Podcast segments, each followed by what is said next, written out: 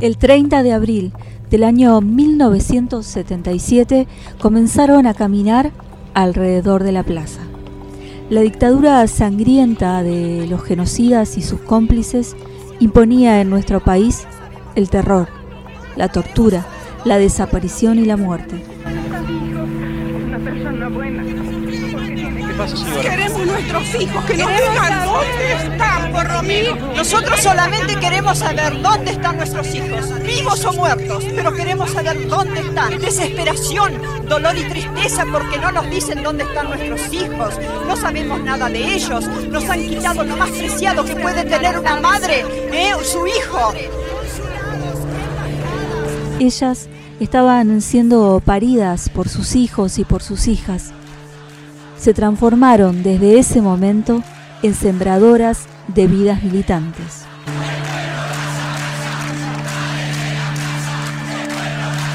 Empecé a marchar por una vida. Inés Ragni, madre de Plaza de Mayo, filial Neuquén y Alto Valle.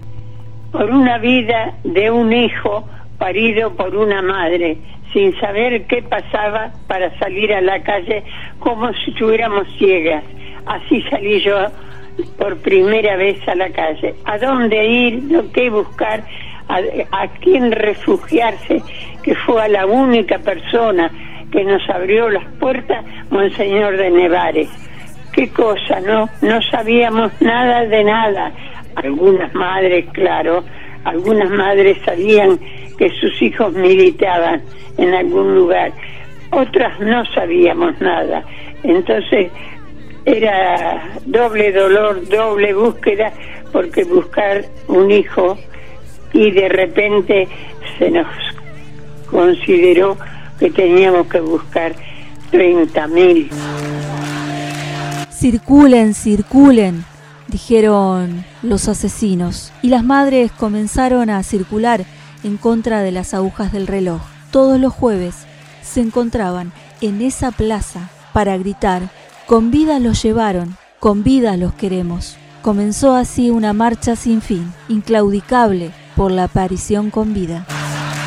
Acérquese todos los jueves a la plaza y ahí las verá a ellas, que de paciencia saben y mucho, de lucha ni hablar. Y cuando la justicia llegue en su totalidad, sí se podrá decir que fue, porque algo habrán hecho.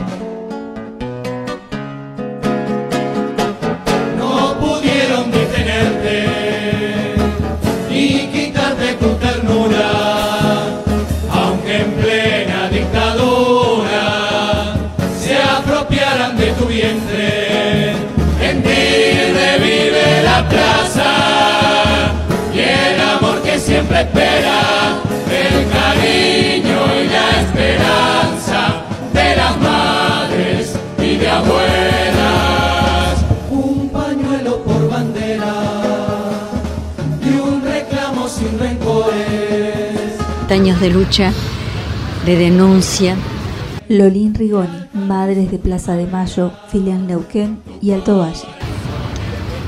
De pedir, de caminar, de conocernos, de crecer y años de ausencia también. En ti revive la plaza y el amor que siempre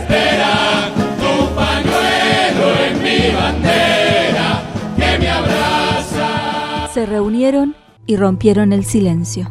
Comenzaron a buscar a su hijo y a su hija, y allí se dieron cuenta que lo colectivo era más efectivo. Entonces cada una empezó a buscar 30.000 hijos y 30.000 hijas. Socializando la maternidad, se convirtieron en emblema de lucha y resistencia.